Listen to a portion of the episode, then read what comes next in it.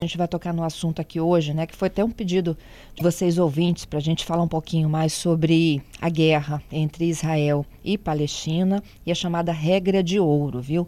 Desde o dia 7 de outubro, há conflitos, né? Que vocês acompanham diariamente aqui conosco, entre Israel e o Hamas. Isso vem repercutindo no noticiário mundial. Até o momento, mais de 10 mil palestinos e israelenses, e a maior parte deles civis, foram mortos, segundo dados do Ministério da Saúde da faixa de Gaza.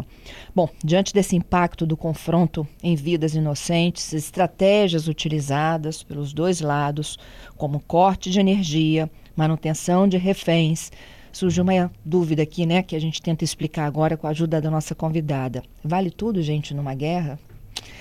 Olha, quem ouviu hoje o comentário do Maierovitch mais cedo deve ter ouvido também duas, pelo menos duas que eu me recordo aqui, expressões muito graves, né, sobre guerra. Uma delas que é de Israel, dizendo o seguinte, que Gaza merecia uma bomba atômica, e a outra que é do chefe do Hamas, dizendo que para levantar o ódio aí da guerra, né, que os, os palestinos precisavam de sangue de idosos, de mulheres e de crianças. Bom, vou chamando aqui para esse debate a Brunella Vicenzi, ela é professora da Universidade Federal do Espírito Santo, é coordenadora da cátedra Sérgio Vieira de Mello, presidente da Comissão de Direitos Humanos da UFES. Brunella, seja bem-vinda, bom dia. Bom dia, Fernanda, tudo bem? Bom dia aos ouvintes. Obrigada pela sua participação. Brunella, a gente ouve cada coisa né, nessa guerra. Nossa, muita coisa, né? São discursos de ódio de todos os lados. A gente tem que começar a tentar separar isso. Né? Exatamente. E a vítima é sempre o civil. Sim, sim, exatamente. Civis e trabalhadores humanitários, né? Isso é um novo também desse conflito. Exatamente. Brunella, existem regras até mesmo numa guerra? Sim, existem, né? É um, é um caminho que a gente via, via acontecendo e, de uma certa forma, aceito se a gente pensar assim a origem dessas regras, né, para a guerra, a partir da criação da Cruz Vermelha em 1848, a gente tinha isso assim como uma evolução natural da humanidade. Regras para a guerra, né, regras durante a guerra, que a gente chama de direito humanitário. Mas esse conflito agora israelo-palestino está mostrando que, na verdade, mesmo essas regras não estão sendo cumpridas, sabe? São alguns requisitos mínimos para as guerras, para proteger a, a, população civil, os trabalhadores humanitários, mas essa guerra, esse conflito, né, está trazendo novidades nesse ponto de vista também para a gente, né, um certo retrocesso com relação ao direito humanitário. Uhum. Quem define o que é o direito humanitário? É a ONU ou eles têm também que ter um limite em tudo que eles fazem? Não, é assim. o, a gente tem hoje em dia o que a gente chama de direito humanitário, é uma compilação de várias regras que são as convenções de Genebra. A primeira convenção de Genebra, ela tem origem com, com a criação da, da Cruz Vermelha Internacional e do Crescente Vermelho, né, que é para os países árabes. E aí, desde então, a gente tem algumas regras, né? O, o, que fazer, por exemplo, com soldados que são capturados em guerras, ou como permitir a entrada de caminhões da Cruz Vermelha. Então, essas regras, a, a própria cruz, assim, que ela é vermelha, num, num, numa lona branca, num caminhão que dá para ver de cima, esses detalhes todos foram sendo incorporados em tratados, que a gente chama então das convenções de Genebra. Hoje em dia, a gente tem quatro convenções que foram adotadas em 49, depois da Segunda Grande Guerra, e a gente tem quatro protocolos adicionais. Essas convenções, elas são textos compilados, o Brasil também adota, e elas estão, elas são depositadas, são tratados internacionais depositados em Genebra, na Suíça, e tem uma comissão que foi criada a partir de um desses tratados, que é a Comissão Humanitária Internacional para a Apuração de Fatos ou de Violações dessas convenções. Então, esse é, esse é o principal instrumento internacional onde estão escritos as guerras, as, as normas que funcionam para tempos de guerra. Uhum. E onde entra a regra de ouro? A regra de ouro são todas é, é o nome que a comunidade internacional dá para todas essas regras. Uhum. Que isso, um, um, alguns dos exemplos são essas que eu te falei, né? Como você, por exemplo, não bombardear o hospital. E são as pessoas usam chamar de regra de ouro porque são as regras básicas para tempos de conflito. É, e em, em Gaza, inclusive, né, Brunella, a, o, os civis que estavam é, tendo bombardeios nas suas vizinhanças estavam indo para as portas dos hospitais, mesmo não doentes, né, com uma estratégia de segurança. E nem assim eles ficaram livres dos bombardeios. É, exatamente. Isso é uma. Por isso que eu estava falando, são, são situações que a gente está vendo acontecer. Não é a primeira vez agora, mas em Gaza com muita intensidade. Por exemplo, prédios e escolas da ONU, escolas da comunidade cristã também que tem lá em Gaza, que são os lugares que as pessoas estão indo para se esconder, principalmente crianças, e esses lugares estão sendo bombardeados por Israel. Então é uma questão bem delicada e que a gente precisa também apurar direitinho, porque são violações graves, né? É, hoje, hoje, por exemplo, está no noticiário, né, que o embaixador Celso Amorim classificou pela, usou pela primeira vez a palavra genocídio, né? Sim, a gente tem usado genocídio, a ONU tem usado genocídio também, e, e isso está se tornando um, um, certo debate, um conflito internacional que está fazendo com que as pessoas entrem num, num conflito né, antissemita, por um lado, e também contra a população palestina e muçulmana, por outro. Né? Agora, no noticiário, eu estava acompanhando aqui o noticiário de vocês, uma das notícias foi o aumento do antissemitismo também aqui no Brasil, né? Uhum. Que é uma situação muito grave. Você viu a operação da Polícia Federal, que eles identificaram um possível ataque a judeus? É, vi também, né? Isso era uma coisa que eu queria conversar com você, que a gente podia passar também pelos termos, né? Já vieram várias pessoas vêm me perguntar, ah, mas o que é antissemitismo? O que é esse um movimento sionista, né? Eu acho que a gente podia explicar um pouquinho para os ouvintes como que, né, qual a origem desses termos todos, até para a gente entender de onde nascem essas ideias, né, por que que tem isso no Brasil. Outra coisa que a gente pode também conversar, Fernanda, a gente tem uma população palestina reassentada de refugiados palestinos grande aqui no Brasil, reassentadas. Uhum. E a gente tem até no Espírito Santo também, né? Desde a semana passada eu estou tentando ajudar uma família de palestinos que tem uma bebezinha de menos de um ano, brasileira, nascida em Vila Velha, que está com a mãezinha dela lá na faixa de Gaza e tentando ser resgatada pelo governo brasileiro e, e não consegue sair de lá, né? Uma bebezinha brasileira, então também a gente é, tem que. Inclusive, esses é. brasileiros que estão em Gaza, eles iam entrar ontem na lista, não é? Para o Egito não, não entraram, a expectativa de que eles possam ser os próximos a serem chamados.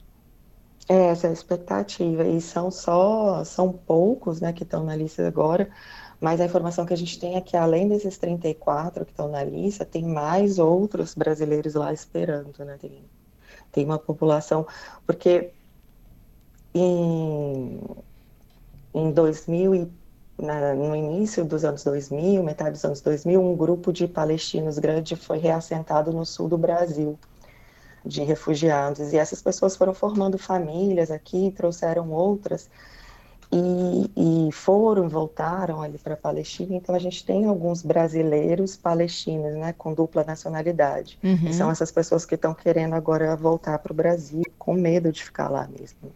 É, é, é, é a mãe desse bebezinho de Vila Velha que está lá ainda? E a bebezinha também, a neném. Nossa, eu, tô sofrendo desde a semana passada com essa história. A gente não consegue colocar ela nessa lista. Então, ela. A gente até pediu, já pediu ajuda para o governador Casagrande, ele pediu também para que a, que a neném fosse incluída. É, uma, é a mãe, que é palestina, a bebê que nasceu aqui em Vila Velha, ela tem menos de um ano, e quatro irmãos, né, quatro outras crianças. O pai que está aqui esperando para ver se elas conseguem ser repatriadas. E não, e... não conseguem entrar na lista. Qual é o critério da lista, Brunella? Olha, a informação, a lista, ela é matéria de segurança pública do segurança internacional do governo brasileiro. Mas o que eles podem divulgar, o que eles me divulgaram é que o governo de Israel que define quantas pessoas cada país pode colocar na sua própria lista e depois faz essa lista grande, já incluindo já incluindo quantos nacionais de outros países. Então parece que para o governo brasileiro foram autorizados só 34 pessoas por enquanto, mas não quer dizer que só existem 34 brasileiros lá na faixa de Gaza. A informação que chega para a gente é que existem mais brasileiros lá querendo querendo voltar, mas não conseguem nem entrar na lista. Uhum, mas o critério é a idade, por exemplo, assim, os mais jovens, os mais velhos, as mães? Não, a, o governo não divulga esse critério, Fernando. Isso é uma coisa também que eu tenho pensado e eu estou pedindo muito, porque já está me causando um sofrimento assim enorme, porque na minha visão teria que ser uma criança, assim, Sim. uma bebê, né? Mas é, com a de segurança internacional, a gente não sabe se, se há algum outro critério para colocar. Eu, eu, na, é muito difícil, né? Isso é como que a gente vai definir, mas a princípio, no direito internacional, a gente colocaria crianças, e aí crianças, daí adolescentes, depois pessoas idosas e mulheres, uhum. são as pessoas, as primeiras pessoas protegidas até em situação de guerra também. Né? Então eu imagino que seja isso. E a gente tem, eu fiquei sabendo também que existem outros bebês também que estão nessa lista, então é, que, que, vão entrar agora nessa lista. Né? É. Vão para os termos, Brunella, que você ouve muito? Vamos. Então, a ideia do sionismo, Fernanda, o que é o sionismo, que é, que é importante, né? O sionismo é uma ideia de criar o Estado de Israel, que vai surgir ali no início do século XX. Então, de como há, já no início do século XX, antes até da Primeira Guerra Mundial, a gente começa a perceber na história casos de perseguição de judeus assim graves, né? Antes mesmo do nazismo e do Holocausto.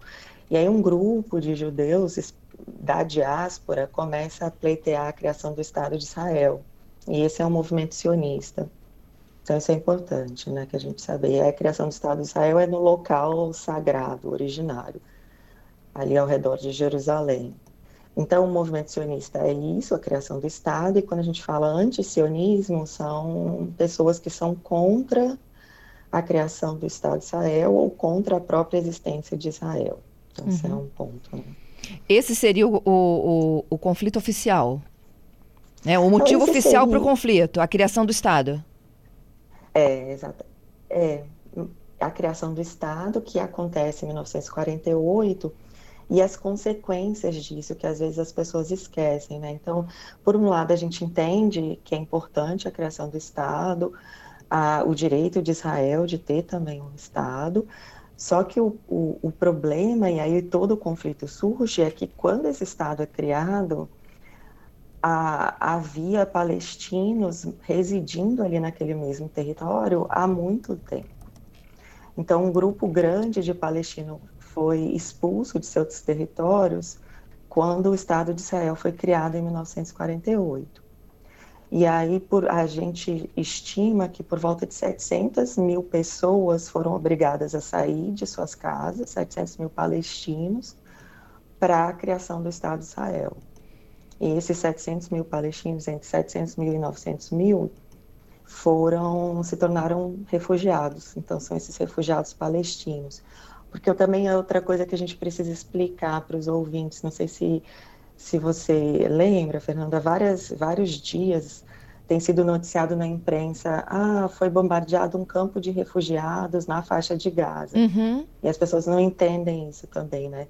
Então, dentro da faixa de Gaza, tem refugiados palestinos que foram expulsos de seus territórios em 1948 ali para aquela pequena faixa. Então, eles criaram ali alguns, alguns é, campos de refugiados. Então, a gente tem ali na faixa de Gaza pessoas residentes que nasceram lá e sempre viveram ali, ou, ou né, e a faixa de Gaza ela foi controlada por algumas autoridades, até pelo Egito, mas a gente não precisa explicar isso agora.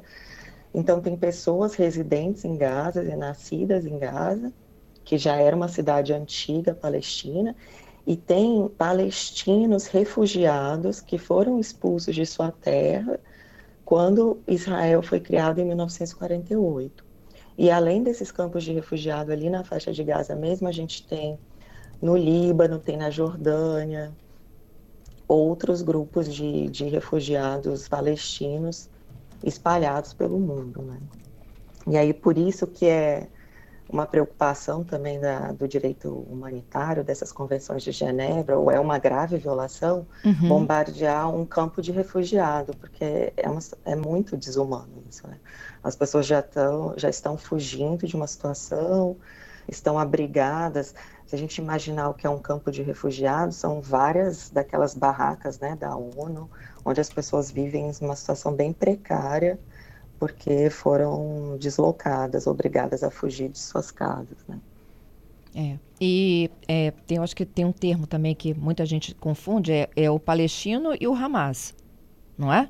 Isso, isso, ótimo, ótimo. O palestino, então, são essas pessoas, são nacionais da Palestina, de daquele território onde atualmente é Israel, mas são pessoas que nasceram ali, né? Então, por exemplo, se a gente sabe que Jerusalém é uma cidade sagrada para os judeus, também é para a população palestina, a população muçulmana que residia ali naquela região. E que hoje em dia não tem é, nem direito a, a uma nacionalidade, por exemplo, né? porque o Estado palestino é algo que não é reconhecido ainda, né? Também não sei se é uma outra coisa que a gente pode falar essa que as pessoas falam muito é a solução dos dois estados. A gente uhum. pode explicar isso também, né? O que, que é a solução dos dois estados? É aceitar a, que existe o Estado de Israel, então esse direito sionista, mas também aceitar a criação do Estado palestino. Do Estado, quando a gente fala, é um país, né? Então, dois estados são dois países, a Palestina e Israel. E hoje em dia a gente tem a seguinte situação: existe Israel como um país, mas não existe a Palestina como um país. Alguns, alguns países aceitam, outros países não aceitam. Eles estavam me contando, eu estou aqui numa conferência da ONU para refugiados em Caxias do Sul, aqui no sul do, do país, no Rio Grande do Sul, e eles estavam me contando aqui, as pessoas residentes aqui, que existe um grande grupo de palestinos que moram aqui no Rio Grande do Sul, porque vieram, não são esses refugiados que vieram para o Brasil, e eles têm um, um, passaporte palestino, mas eles não conseguem entrar, por exemplo, na Jordânia, porque a Jordânia não reconhece a Palestina como, como um país. Então, ou eles, ou os palestinos que moram aqui no Brasil pedem a naturalização brasileira para ter um passaporte brasileiro e aí conseguem para a Jordânia, conseguem para outros países, ou vivem nessa situação né, que a gente chama de limbo, uma zona cinzenta, que são pessoas que não têm nem a cidadania de, reconhecida né, por um país. É, é uma situação muito injusta. Por isso que é importante também defender essa solução dos dois estados, que é hoje em dia é, é que a maioria dos países defendem, né? A gente tem visto muito o Celso Amorim falar isso, o presidente fala, Lula falar isso, que é a solução dos dois estados. Esse seria o caminho para a paz, uhum. para esse conflito. Pois é, uma outra é, é, debate que eu ouço muito, Brunella, né? É separar o judeu do palestino. Quem é quem, né? E quem é caçado no mundo todo. Exatamente, né? E a gente está tá vendo esse é o problema, né? A gente separar o judeu do palestino e também entender que nem todo palestino é, pertence ao Hamas, né? Uhum. Pertence, nem todo palestino é terrorista, isso também é muito sério.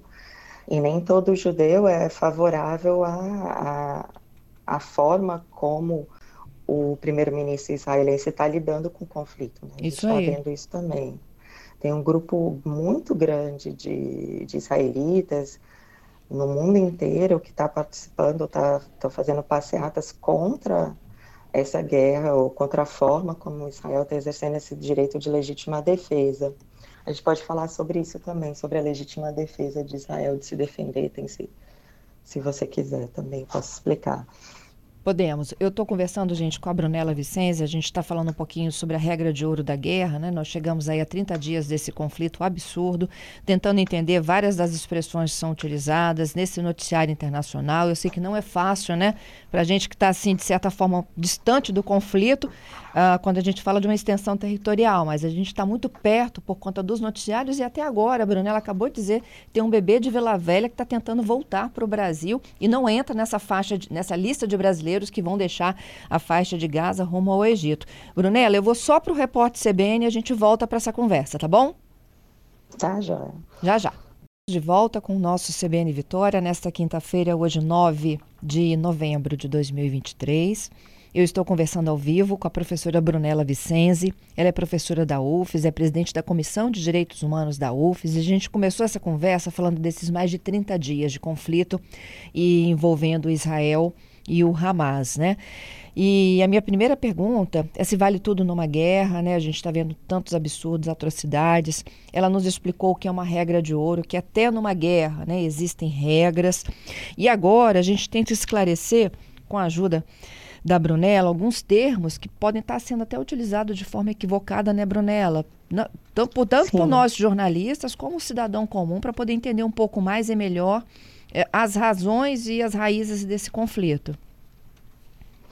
É isso mesmo, para a gente entender assim exatamente, até para não, não ficar espalhando. A gente está vivendo né, nesse mundo de fake news, para a gente poder entender e não espalhar também notícias erradas e termos errados. Né? Uhum. E aí eu estava conversando com você sobre esse direito de legítima defesa. A gente pode explicar também um pouquinho, né? Vamos, vamos lá então. A, a, quando as Nações Unidas são criadas, lá em 1945, depois da Segunda Guerra, foi feita a Carta da ONU, que é o documento que constitui as Nações Unidas e como vai ser o seu funcionamento. E uma das brigas que brigas assim, né, discussões que, que, que havia era se naquele momento os países iam concordar em proibir a guerra e, e escrever né, num documento internacional que a guerra seria proibida e que todos os países deveriam sempre se basear na paz. Isso é uma coisa interessante porque nunca a gente conseguiu na história da humanidade proibir a guerra, isso é também uma coisa importante. Então, nem na Carta das Nações Unidas a, os países conseguiram colocar isso, né? Então, era uma tentativa de muitos anos da humanidade de proibir a guerra. Então, isso é uma coisa importante da gente falar, né? E muito triste também, pelo menos para mim, né? Eu vejo dessa forma. Então, a guerra é algo que não é proibido. E, uma, a, e a guerra permitida, do ponto de vista né, das Nações Unidas, é lógico que a gente sabe que no mundo real não é assim, a única guerra permitida é essa guerra de legítima, em legítima defesa. Então, lá no artigo 51 da, da Carta das Nações Unidas, que já está dentro da parte do Conselho de Segurança, diz que é, nada nessa carta ou nenhum direito vai impedir o direito inerente de legítima defesa individual ou coletiva de qualquer um dos membros das Nações Unidas. E é isso exatamente que o governo de Israel tem falado o tempo inteiro, né? Acho que a gente agora consegue lembrar das, das manifestações, né? Tanto do embaixador da, de Israel nas Nações na ONU quanto do, do primeiro-ministro, ele sempre fala a Israel está exercendo o direito de legítima defesa, porque foi atacado primeiramente o Hamas no dia 7 de outubro. E isso, então, é uma coisa que está garantida na Carta da ONU e que realmente, por isso que alguns países, né, principalmente os Estados Unidos, estão vetando algumas resoluções, porque eles querem deixar bem claro que existe esse direito de legítima defesa. Isso a gente entende e está na Carta das Nações Unidas. Agora, o ponto importante é que toda legítima defesa tem que ser proporcional e tem que ter um limite.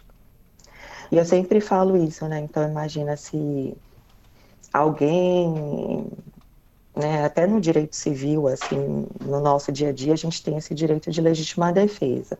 Eu não sou uma pessoa assim forte, nem sei nada de lutas marciais, não, mas imagina se eu soubesse, né? Se eu conseguisse me defender fisicamente, Fernando. Então, alguém vem me atacar e aí eu tenho, pelo direito brasileiro, o direito de legítima defesa. Então, sei lá, eu consigo revidar dar um soco na pessoa. Uhum. Só que eu não posso, eu consigo revidar e dou um soco e afasto a pessoa. Pronto, exerci meu direito de legítima defesa. E a lei fala que tem que ser proporcional. E eu consigo afastar, pronto. Mas isso não quer dizer que depois disso eu já afastei, eu vou pegar uma arma e vou dar 30 tiros na pessoa até ela morrer. Né? Exercer esse direito até o extremo. E é isso que está acontecendo, né? Isso que eu acho que, não sei se eu consegui deixar claro, né? O que está acontecendo lá em Israel, e que Israel está fazendo. Exerceu o direito de legítima defesa, ou poderia exercer para resgatar os reféns de alguma forma, uhum. com o serviço de inteligência, mas está indo além disso, está bombardeando civis, está destruindo Gaza. Né? Ontem a gente viu a declaração do primeiro-ministro que já existe um plano de ocupação de Gaza, né? de Sim. retirada das pessoas que estão ali. Então é um, é um exercício do, do direito de legítima defesa já de forma desproporcional violando aí aquela uma das regras de ouro que a gente estava conversando no começo, né? uhum. né? Que é essa proporcionalidade da guerra. Mesmo que a guerra seja permitida em casos de legítima defesa pela, pela Carta da ONU, ela precisa ter um limite. E esse limite é não, né, não bombardear civis e também não ir além, não destruir completamente uma, um grupo de pessoas, uma, uma etnia, um, um, povo, né, que, que é o que parece que, que para onde está caminhando isso. Por isso que a gente fala, por isso que o Celso Amorim ontem falou em genocídio, né? Sim. Genocídio também a gente pode falar, né? Pode explicar. O genocídio hoje em dia ele está definido no Tratado de Roma, que é o tratado que cria o Tribunal Penal Internacional, como a, a, tentativa, a tentativa ou o próprio extermínio de uma nação inteira, de um grupo inteiro, de, de um povo, né, de uma etnia ou de uma nação, que nesse caso seriam os palestinos. Brunella, você vê fim nisso? Olha, eu, eu gostaria de ver, mas as notícias que chegam para a gente é, é de que a, a tentativa de Israel mesmo seria, eu não sei nem se, se é bom falar isso, né, mas de, de destruir completamente ali a, a, Dizimar, né? a cidade de Gaza e ao redor e retirar algumas pessoas mas do jeito que está indo o conflito, nem todo mundo vai conseguir sair, por isso que, por isso que esse meu desespero, assim, com essa, é lógico que é uma pessoa só, né, mas essa bebezinha, essa família, e até se alguém estiver ouvindo e achar que pode ajudar, pode conversar com o governador novamente, para tentar insistir com o governo brasileiro para colocar essa bebezinha na lista, assim, até agradeço. Isso, eu vou Porque fechar gente... exatamente com essa informação, Brunella, assim, para ajudar quem está nos ouvindo, né, que puder de alguma forma colaborar.